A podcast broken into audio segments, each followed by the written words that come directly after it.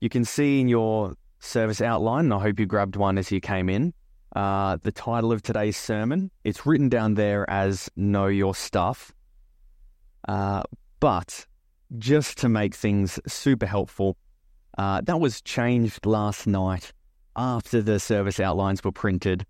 Um, because whilst, and I think as we go through the passage, you'll see that knowing your stuff, knowing the gospel, uh, does come across as incredibly important. Um, the big idea um, that I actually want to draw out of today's passage and that I think is actually the big idea is that the struggle is worth it. So that's my that's the big idea that we're going to be looking at today. The struggle is worth it. So, sort of a it's a it's a pretty common joke around reforming that you know Russ uh, he grew up on a farm. Um, I grew up on a farm as well. Uh, I know how crazy is that, uh, but seriously, I grew up in a small town called Finley, just over the border into New South Wales. Uh, I grew up on a dairy farm there.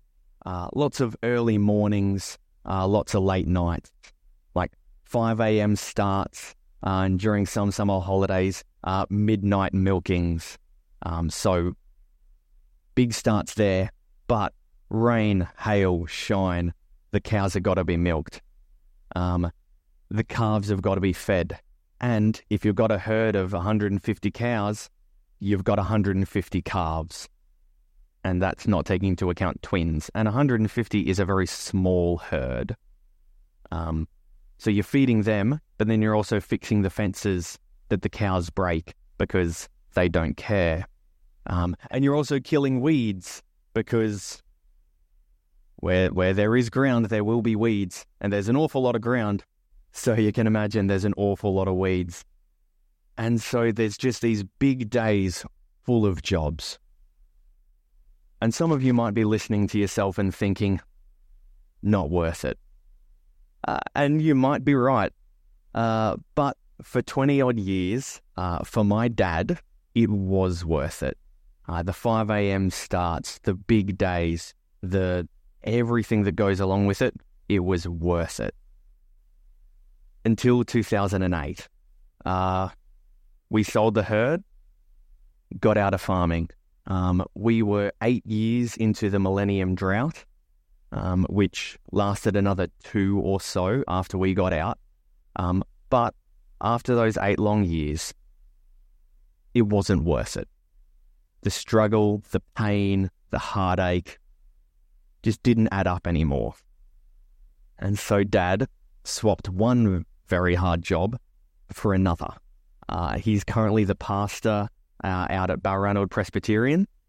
Um, and he gets to get out of bed later. Gets to get out of bed later. Yep, I got that right. Um, but still a really hard job. He struggles. And yet, for all of that struggle, Dad plans to do that job for years to come because it is worth it. Despite the pain, the worry, the heartache, the stress, everything that goes along with that job, to him, it is worth it. Now, last week we heard from Chris a very deep and expositional dive into the preeminence of Jesus. We heard about how he was the firstborn of all creation and that through his death and resurrection that we have been reconciled to God. And so now, as we start this little section, looking at what we had last week, we're moving into what Paul is saying this week, and he starts now I rejoice in my sufferings for your sake, and in my flesh I'm filling up what is lacking in Christ's affliction for the sake of his body, that is, the church, of which I became a minister, according to the stewardship from God that was given to me for you to make the word of God fully known, the mystery hidden for ages and generations, but now revealed to his saints. So, first off, there are some things there that are seriously crazy to the world, but pretty common to the Christian life and teaching, namely that Paul is rejoicing in his suffering. for the Colossians' sake. Paul is suffering for his church and he's rejoicing in that. And like I said, it is so weird to think that that is the case. Uh, but for those of us who believe, for those of us who have believed for a while, um, it's it's not that strange. Um, and I hope it's not strange to hear that we are expecting suffering. Uh, if you're out there and you're new to Christianity, um, it's great to have you, and I rejoice in your salvation. Uh, and I don't mean to burst any bubbles, but in the Christian life, there will be suffering. There will also be some of the deepest and greatest joy uh, that has ever been experienced this side of heaven. And there's happiness as well. Um, but the joy that I'm talking about is a deep and abiding joy uh, of knowing that our suffering means something. It's not worthless, it's not pointless, but it is part of a plan and a purpose. Take Paul's suffering, for instance. He is suffering for the sake of this church in Colossae, and he rejoices because he's fulfilling the point of his existence. He was given the role of being a minister by God. His life revolves around making the Word of God fully known. Now, if you know about Paul, you know that he was a Christian hunter, which is not to say a Christian that goes out hunting, but rather a Jewish leader who hunted Christians.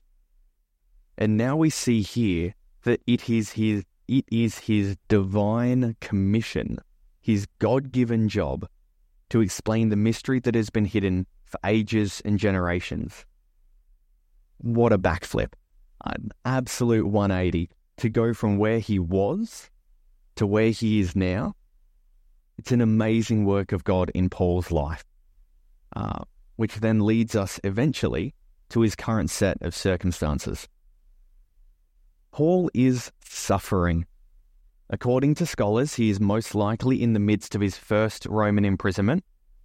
Um, and we can also see that in the final verse of this letter, chapter 4, verse 18, uh, Paul asks the church to remember his chains. So he's in prison, but he rejoices in his suffering because either way, he can reveal the word of God he can still do what he was put on this earth to do. And that brings us to my next point. The reason Paul was able to rejoice in his suffering because the outcome of his work made it all worth it.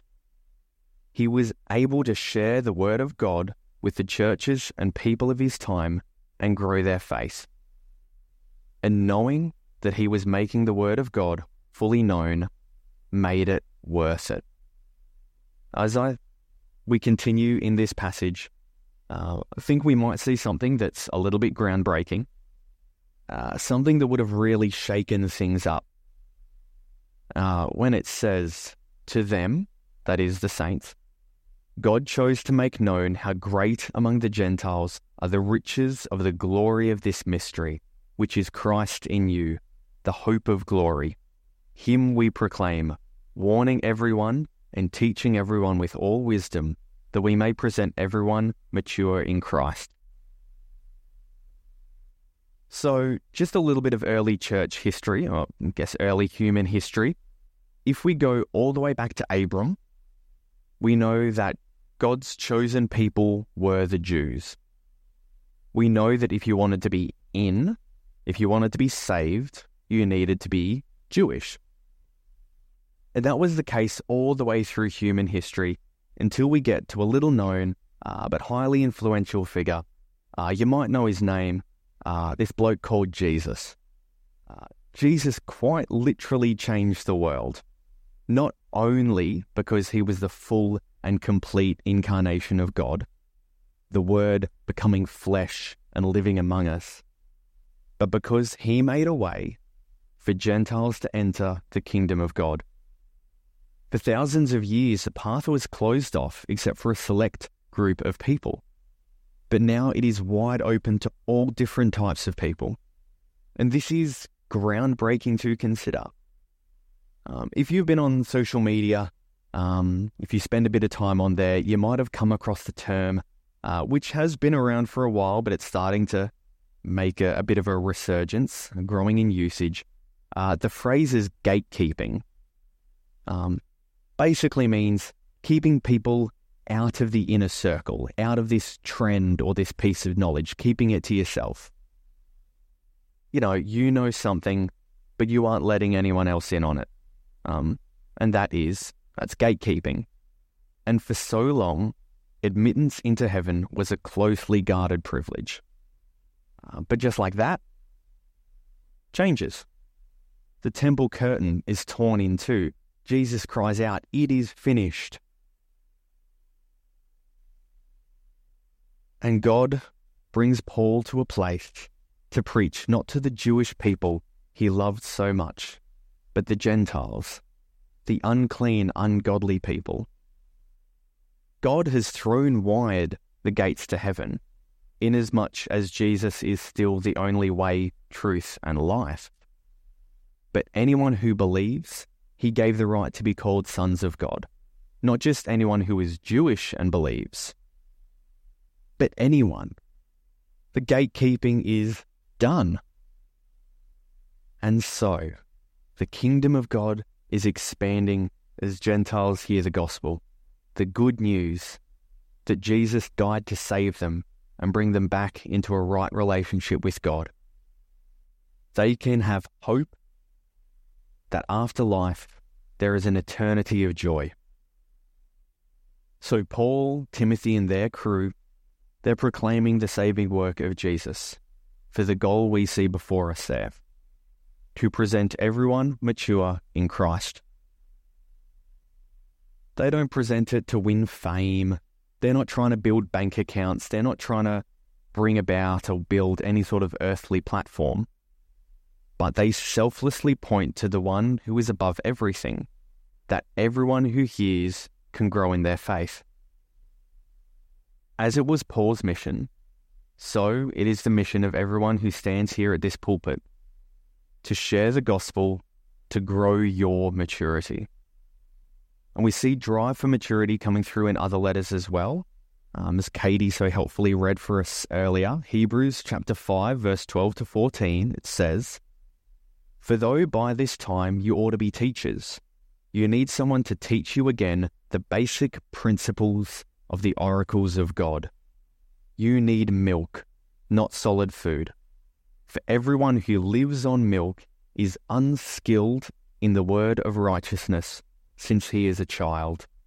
But solid food is for the mature, for those who have their powers of discernment trained by constant practice to distinguish good from evil. There is a natural progression to what sort of food you eat. When you were babies, you had milk, just milk, nothing else. And then, as you got a bit bigger, you got some mashed up apples, real squishy things. Um, they're only solid in so much as they don't pour as well as milk. And then, eating all that mush, you get bigger again, and you get onto real solids. I'm thinking steak, burgers, hot chips, lasagna, I could go on, but I shouldn't. But you get into some real heavy, sustaining food. In the same way, the Christian walk is a progression of food, or more specifically, a progression of complexity and depth. So you start with the basics. You start with the milk, the facts. Things like God made the world. Humans messed it up with sin. Jesus came to earth Jesus died to pay the penalty for sin. Jesus rose again, and we are saved because of this. And this is the gospel. And when we are new to faith, that's all we need. When we are baby Christians, that's all we need to be saved, to be born again to a new life. And that will sustain you for a time. But as we grow in our faith, as we walk the walk a little more, we need something more we need a little more depth, a little more like you you grow your spiritual teeth. And so we look at things like the Trinity. We examine the words ending in shun. Um, we learn more about the wider aspects of our faith. Um, we discuss things like the end times, predestination, what heaven is like. And we try and figure out God to the best of our ability while also understanding that He is so far above us that we can only understand Him as far as our fragile human minds will allow us. And the goal of the Christian teacher is to teach and preach so that listeners grow in maturity. And I think it should be the goal of every Christian to likewise work at growing in maturity. Because growing in that maturity is worth it. Like it says above in Hebrews, as we grow in maturity, we can tell the difference between good and evil. We can make judgment calls on what is good teaching and what is bad teaching. And that is a skill that is so incredibly important. And we're going to see the first defense to bad teaching right now. We're going to see what maturity in Christ looks like. We see that in the next section where Paul writes this For this I toil, struggling with all his energy that he powerfully works within me. For I want you to know how great a struggle I have for you and those at Laodicea, and for all who have not seen me face to face, that their hearts may be encouraged, being knit together in love, to reach all the riches of full assurance of understanding and the knowledge of God's mystery, which is Christ, in whom are hidden all the treasures of wisdom and knowledge. So Paul toils to build others' maturity in Christ. When I hear the word toil, my mind automatically conjures up this mental image of physical labor in the sun. It's like, you know, digging a well in the desert or pouring concrete in December, like doing work that is hot and dry and dusty. Um, that picture may or may not resonate with you, but to me, like that that's what toil is to physically work hard in the most difficult of circumstances. You might have a different picture that comes to mind.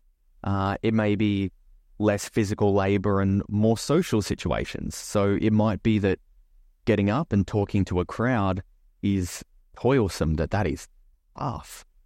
Uh, the making small talk is incredibly difficult. Um, that being involved in conflict is dread inducing. But whatever toil that word brings to mind, I think we can all agree that it is hard. That to toil is to be in an exceedingly difficult position. But that is what Paul is doing. He is working so incredibly hard to build up this church in maturity in Christ because to him, the work is worth it.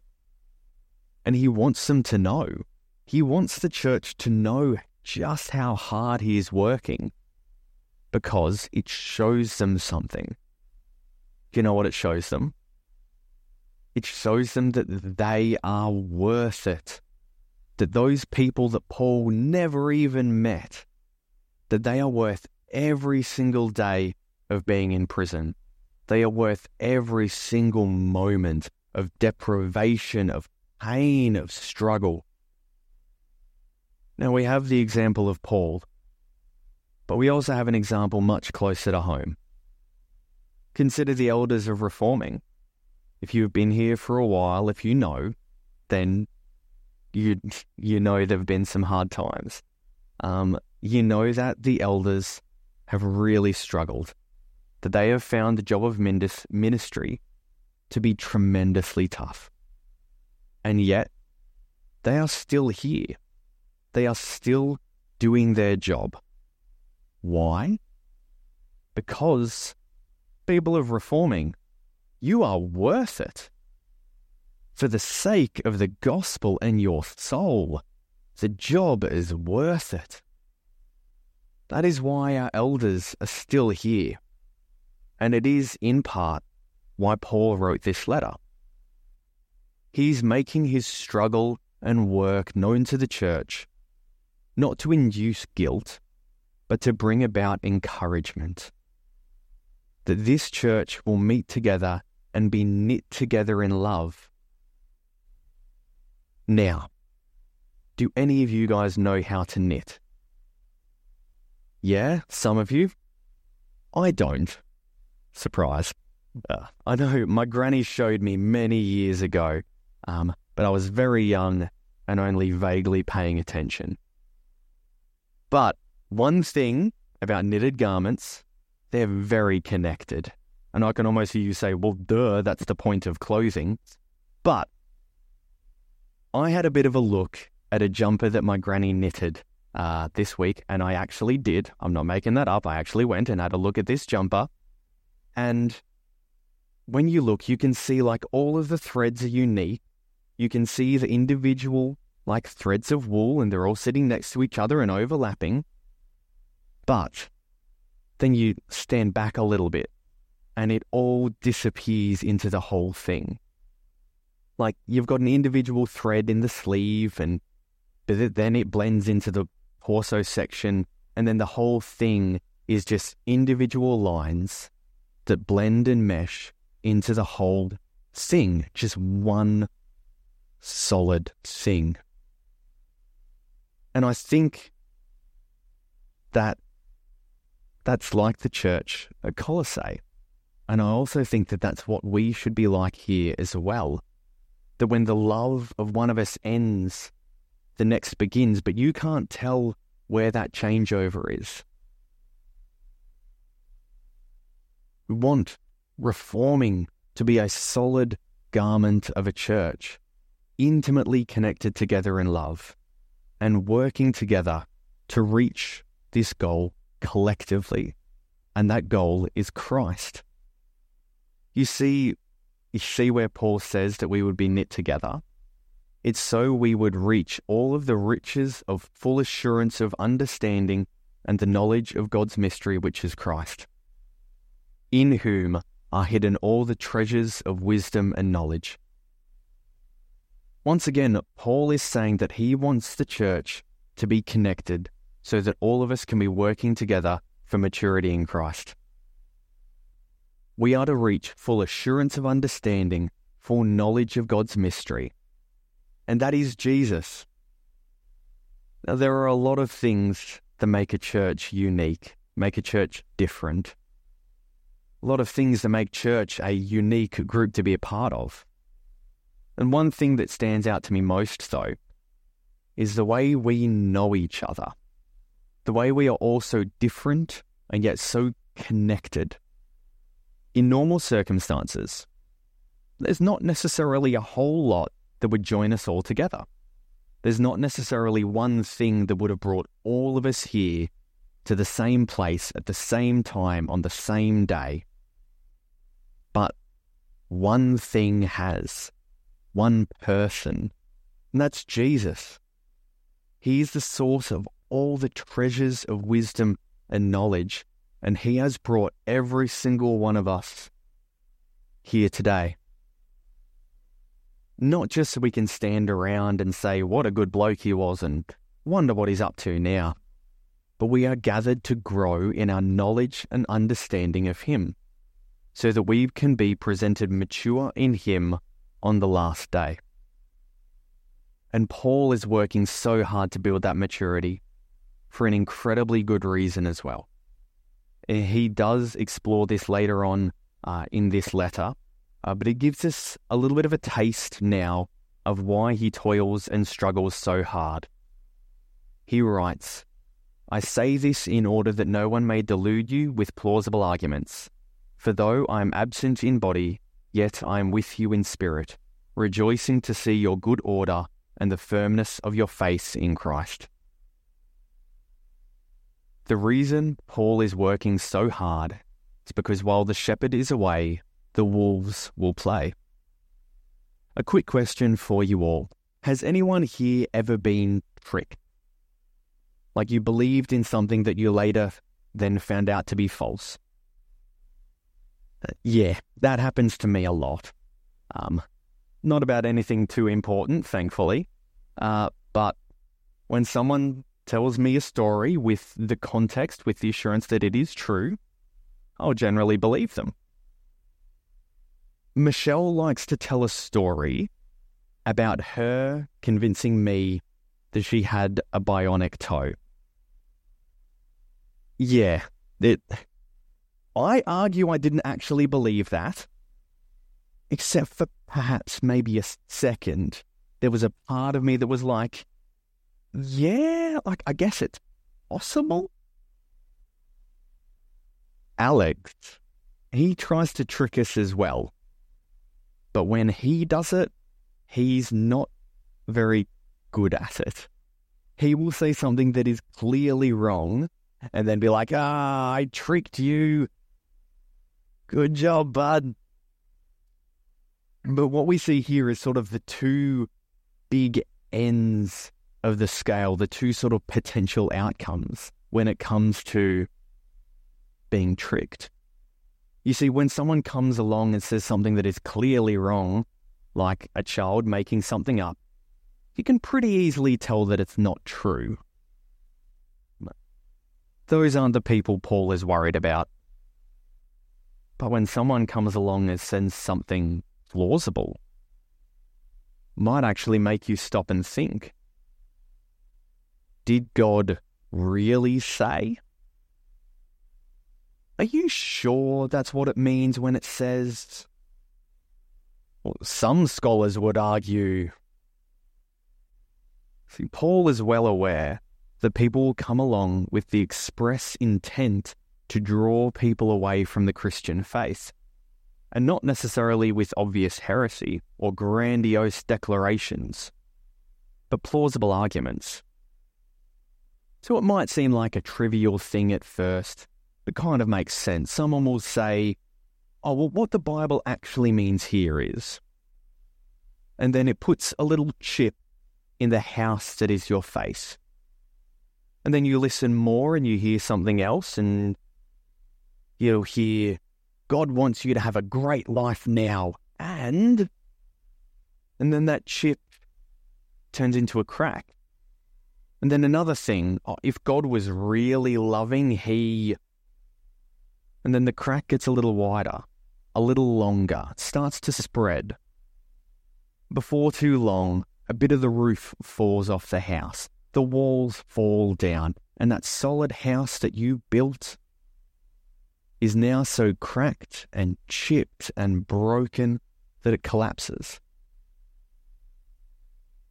So Alex went through a phase a little while ago where he was all about the movie Encanto. Now, if you've seen the movie, you'll know about their house. If you haven't seen it, spoiler alert. But in this house, sorry, in the movie, this house, solid, good, working, everything perfect. But there are cracks that form and start to spread, and eventually brings the house down. The family, the people living in that, were worried about being perfect enough, being strong enough, being good enough. In this movie, the house was held together and lived by this magic candle that they called the miracle. But they forgot the purpose of the miracle. And so they were misled about the gift the miracle gave them. They were told things about their gifts and about themselves that they believed, but these things weren't right, and it brought the house down. And we can see the same thing with people of this current age. There are loads of people out there who were once really big in the Christian world, but have since renounced their faith. You can see them on Twitter or Insta sharing their story of how they deconstructed their faith and then how they moved away from the gospel and lost their firm foundation. Not for the people in Colossae and Laodicea, though. Paul rejoiced to see the firm faith of this church, and I rejoice to see the firm faith of reforming. The way to keep that faith strong and intact is to know what you believe and why you believe it. We are meant to be working towards maturity in Christ. We are meant to be working towards knowing everything there is to know about our Saviour. And, and we are meant to be putting this knowledge into practice, living the life Jesus wants us to live. And we do this because it is worth it. Now, some of you out there might know this about me, I might have mentioned it, or you might have suspected for a long time. Uh, and it's a common comment in our house uh, that I am, for want of a better term, a bit autistic. One common trait among people along the spectrum is the specialization of knowledge. And this can show itself in different ways. For instance, you might see this play out uh, in people knowing everything about their one specific topic. Uh, or, like me, it shows itself in knowing lots of different things about lots of different things. So, when Michelle wants to know something or needs to make a choice, she will ever so subtly ask me what I think about it and maybe mention that it might need a little research. And I am gone, like I am hyper focused in on that new topic. I am making spreadsheets finding another variable and then making more spreadsheets. Um, I think honestly, I scare her a bit sometimes. Like she'll mention something she, she wants to look into for, for next year, for well down the track. And then I come back in half an hour with a fully formed plan. Uh, any of you guys relate to that? Like, not necessarily the insane research, but like the desire to know things, to be knowledgeable about things, to be good at something. Um, you know, like you guys might have your specialized knowledge. You might know trains inside and out. Might be pop songs from the 90s. Might be a, a really niche topic that no one knows much about. You might be a musical genius. You might have so much information in your head about that really specific topic. But what we are doing here this morning is so much more important. We aren't here to talk about cars or music. But what we are we aren't here to discuss weather or sports. And all of those things are great. But we are all here to grow more like Jesus. We're called to funnel the same time and energy, that same passion into knowing more into Jesus. We are called to have the same desire and the drive to become more like Him. And we are doing that so that when the deceiver comes along, they won't get anyone. We are here so that when the voices of the world try and trick us, we won't fall for it. We are here so that when we stumble, when we fall, that we can get back up again. It's like the lyrical genius Chumbawamba in their classic hit Tub Thumping. I get knocked down, but I get up again. You're never to keep me down. And when we get back up again, we know that it is not in our own strength, but through the grace of the man who died for our sins and rose for our hope that we can keep on getting up. Friends, we are here to grow in our maturity of faith. We are here so we will know our stuff. Sounds a little scary and you might think a little dramatic, but outside these walls, the world wants us to give up and believe a lie.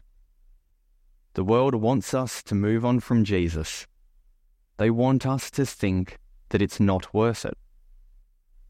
But, as the disciple Peter said to Jesus, Where else have we to go when you alone have the words of eternal life? My dear friends, we're about to wrap up. I'll pray, then we'll sing. But I want to leave you with this know what the gospel is, know what it means to your life. Know what you believe and why you believe it. There will be suffering, but trust in God when I tell you, it is worth it. Let's pray. Dear Lord, you are amazing. You sent your Son to die to save us from our sin. You gave us a way to become your people. You sought us and brought us back to you. Thank you. Now, as we go out into the world, please guide us. Help us to remember your word. Help us to remember you until we gather again as your flock, knit together in love to rejoice in your Son. I pray this in his glorious name. Amen.